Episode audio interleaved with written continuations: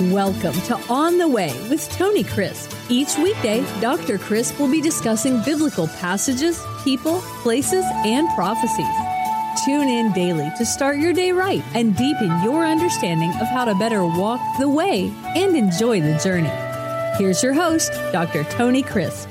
Welcome to On the Way. This is Tony Crisp, and this is the 365 Bible Reading Plan.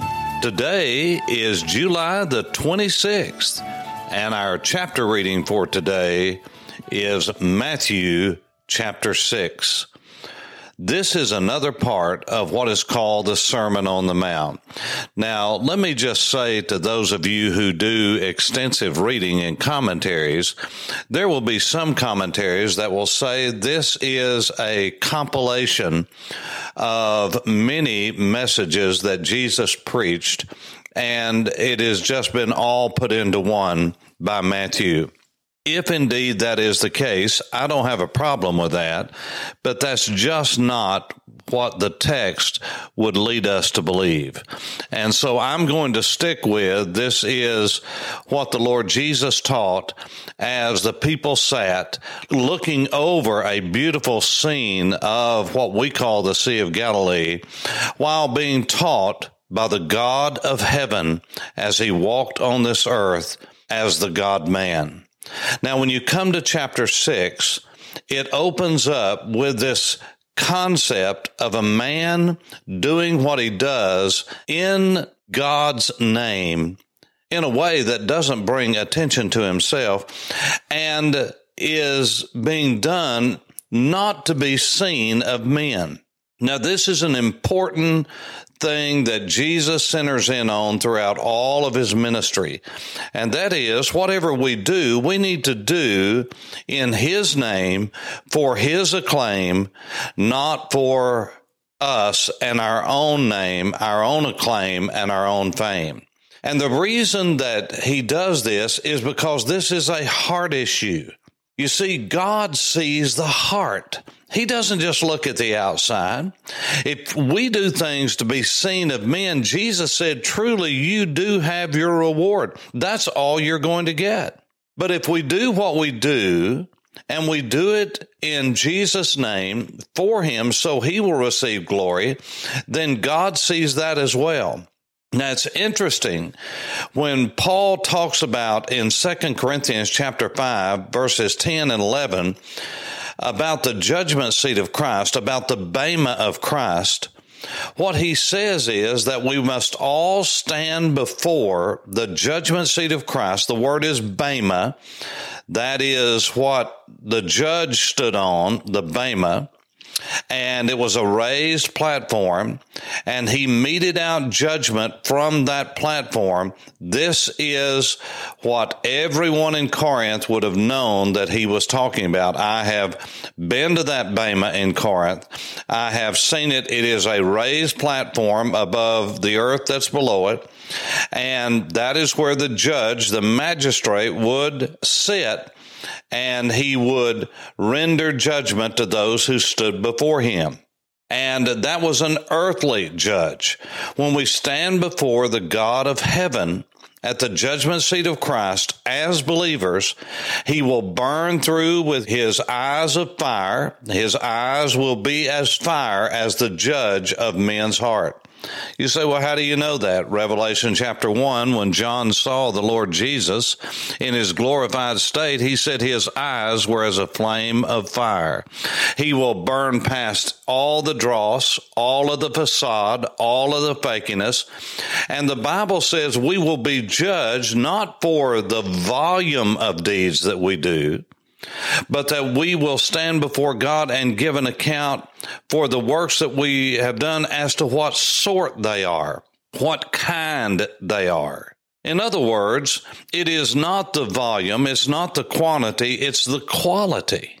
Now, isn't that something different than what we're used to? We've got to have the numbers. We've got to be busy. We've got to do it so people can see us.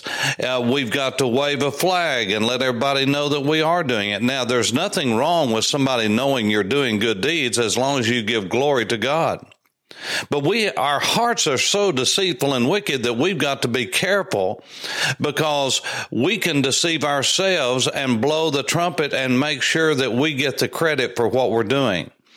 And what the apostle Paul said basically is the same thing that Jesus said is that when we stand before Jesus at the judgment seat of Christ, we will give an account to God as to whether our works are good, that is valuable, or evil. And the bad there is not evil as in wickedness, but the word is phaulos. Phaulos doesn't mean bad as in wickedness. It means bad as in worthless. You see, what we do in our own name is worthless. What we do in Jesus' name will last forever. This is how important our motives are. And only God knows our motives in our hearts. And so what I'm telling you is what we need to do is do whatever we do in the name of Jesus and get in the habit of that. We don't have to blow a trumpet, just do it. You don't have to let everybody know what you just do it. You don't have to talk about what you're going to do, just do it. And God will receive the glory and we need to speak highly of him. During this same time, the disciples came to Jesus during this period and said, Lord, we need you to teach us to pray. You see, it's assumed that the people of God are going to be praying. This is why all the way through this passage from verse 5 all the way through the end of the chapter, all of these things that Jesus is saying is assumed we're going to be doing it. He says, when you pray, not if you pray. He said, when you fast, not if you fast. It is expected for the child of God to be fasting and praying. And so Jesus said, Therefore, do not be like these Pharisees and scribes and religious people. They just happen to be religious. You don't have to be religious to do this because it could be anyone. He said, don't, don't pray like they do to be seen of men. But he said, pray in this manner, our Father, hallowed be your name, your kingdom come, your will be done on earth as it is in heaven. Give us this day our daily bread and forgive us our debts as we forgive our debtors. Forgive us our trespasses as we forgive those who trespass against us. Do not lead us into temptation, but deliver us from evil. For yours is the kingdom and the power and the glory forever. Amen. Now, this is not a formula, as in an amulet that we pray for good luck. Many times before a basketball game or a football game, those of you who are athletes, it's almost like heathen come together and pray this like it's some magical incantation and good luck charm. It's no different than a football team touching a stone before they go out or on the field or they run by and, and smack the side of a wall for good luck or whatever the tradition is.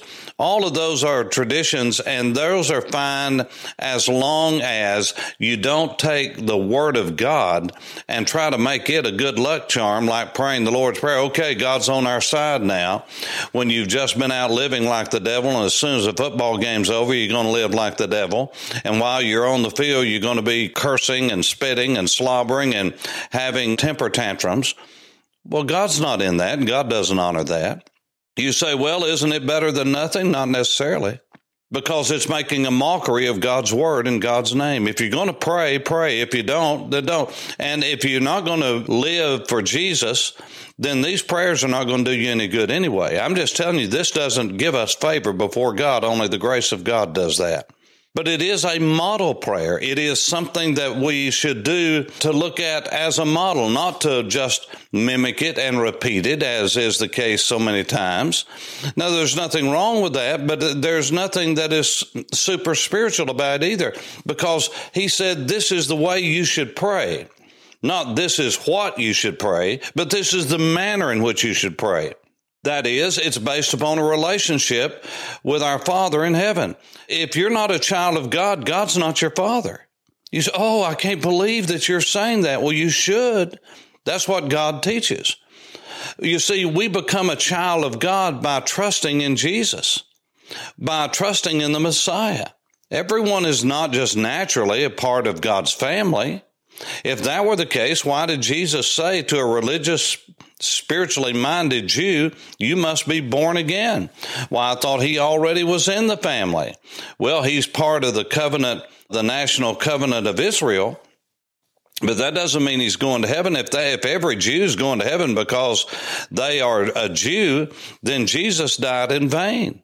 And the prophets all missed it. Isaiah, uh, Jeremiah, Ezekiel, Daniel, they missed it because they called the people of God to repentance and said God would bring judgment on those who didn't. Now, what about that? These were Jews talking to Jews. And so he said, Pray our Father in heaven. He's talking about a relationship with God. God's name is special. It's set aside. It's hallowed. It is to be reverenced. Your kingdom come. Your will be done. That means that we subject ourselves to the King. And God will rule and reign on this earth one day. We want His will to be done now, even as it will in the kingdom one day. We seek God for our daily bread. We don't just come up with that on our own. We're like the children of Israel uh, wandering in the wilderness. God has to provide for us every day or we wouldn't have it. And you say, well, I've already got enough stored up for a month. Well, God can do away with that in no time. We need to trust God for our daily bread. And then he said, forgive us of our trespasses, our debts, our sins, as we forgive those who trespass and, and uh, that have sinned against us. We've sinned against them he goes on to say in verse 14, For if you forgive men their trespasses, your heavenly Father will also forgive you. But if you do not forgive men their trespasses, neither will the, your Father forgive you your trespasses. Now, what on earth is that all about? I thought we were saved by grace, and I thought our forgiveness was based upon the blood of Jesus. It is. That is our judicial forgiveness. You see, there's different kinds of forgiveness in the Bible. One is to establish a relationship with God. We are justified by faith, by trusting God alone, trusting God's word. That's how we have peace with God. Peace with God, not the peace of God, not, oh, I have peace, but peace that means no more war. I've surrendered to the will of God. I'm now a part of the family of God. I'm now under his lordship. He is my master. That's what we usually are talking about. The basis for that is not forgiveness of another. It is falling on our faces before God. It is looking to the God of heaven and saying, I am not worthy to be saved, but I want you to save me for Jesus' sake. I believe he died to pay the penalty for my sins. That is the way a man is made right with God as far as his relationship.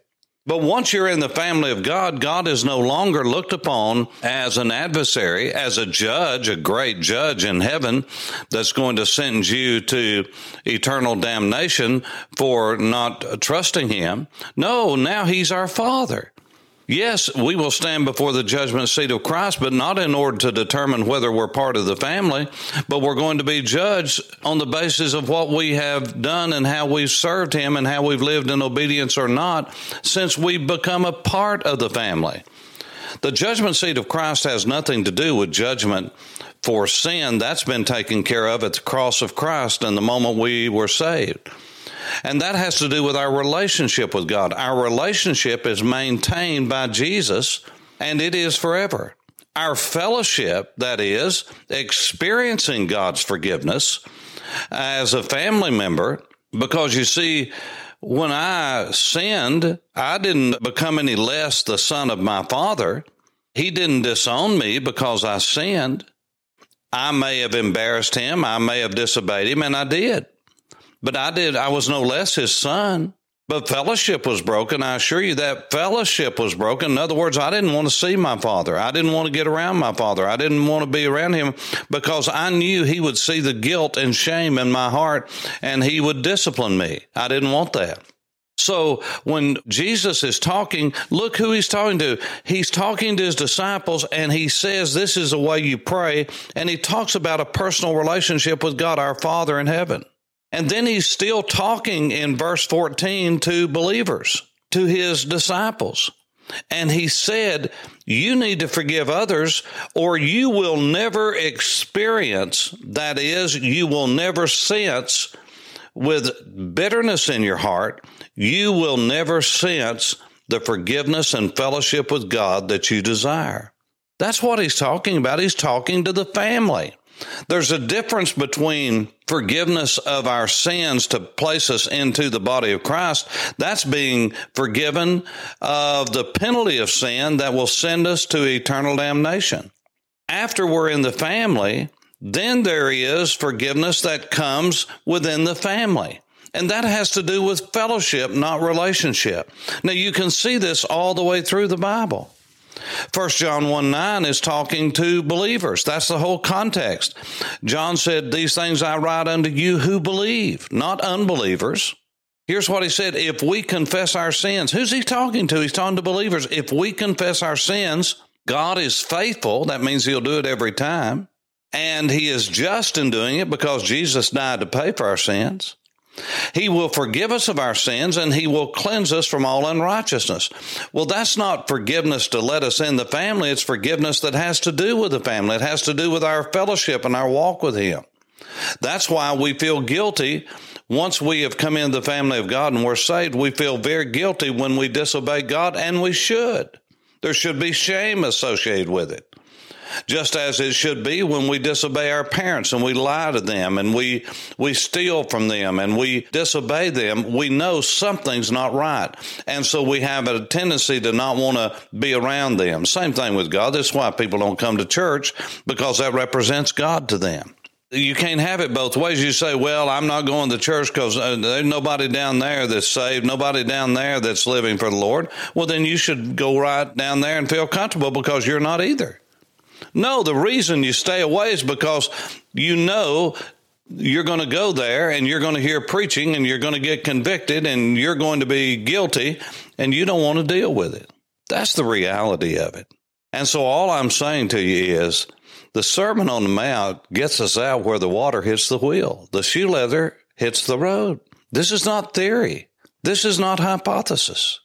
This is real life. Pray fast. Seek the face of God for His glory only. Lay up treasures in heaven. Don't worry. Don't fret. These are issues of where we live.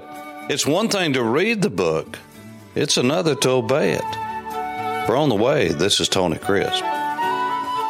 Thanks for listening to On the Way with Tony Crisp. Tune in every weekday for information on biblical passages, people, places, and prophecies. Fridays are for your questions. Email your questions to questions at tonycrisp.org, then just listen for your question to be answered on Friday's podcast. That's questions at tonycrisp.org. Thanks for listening and have a blessed day on the way.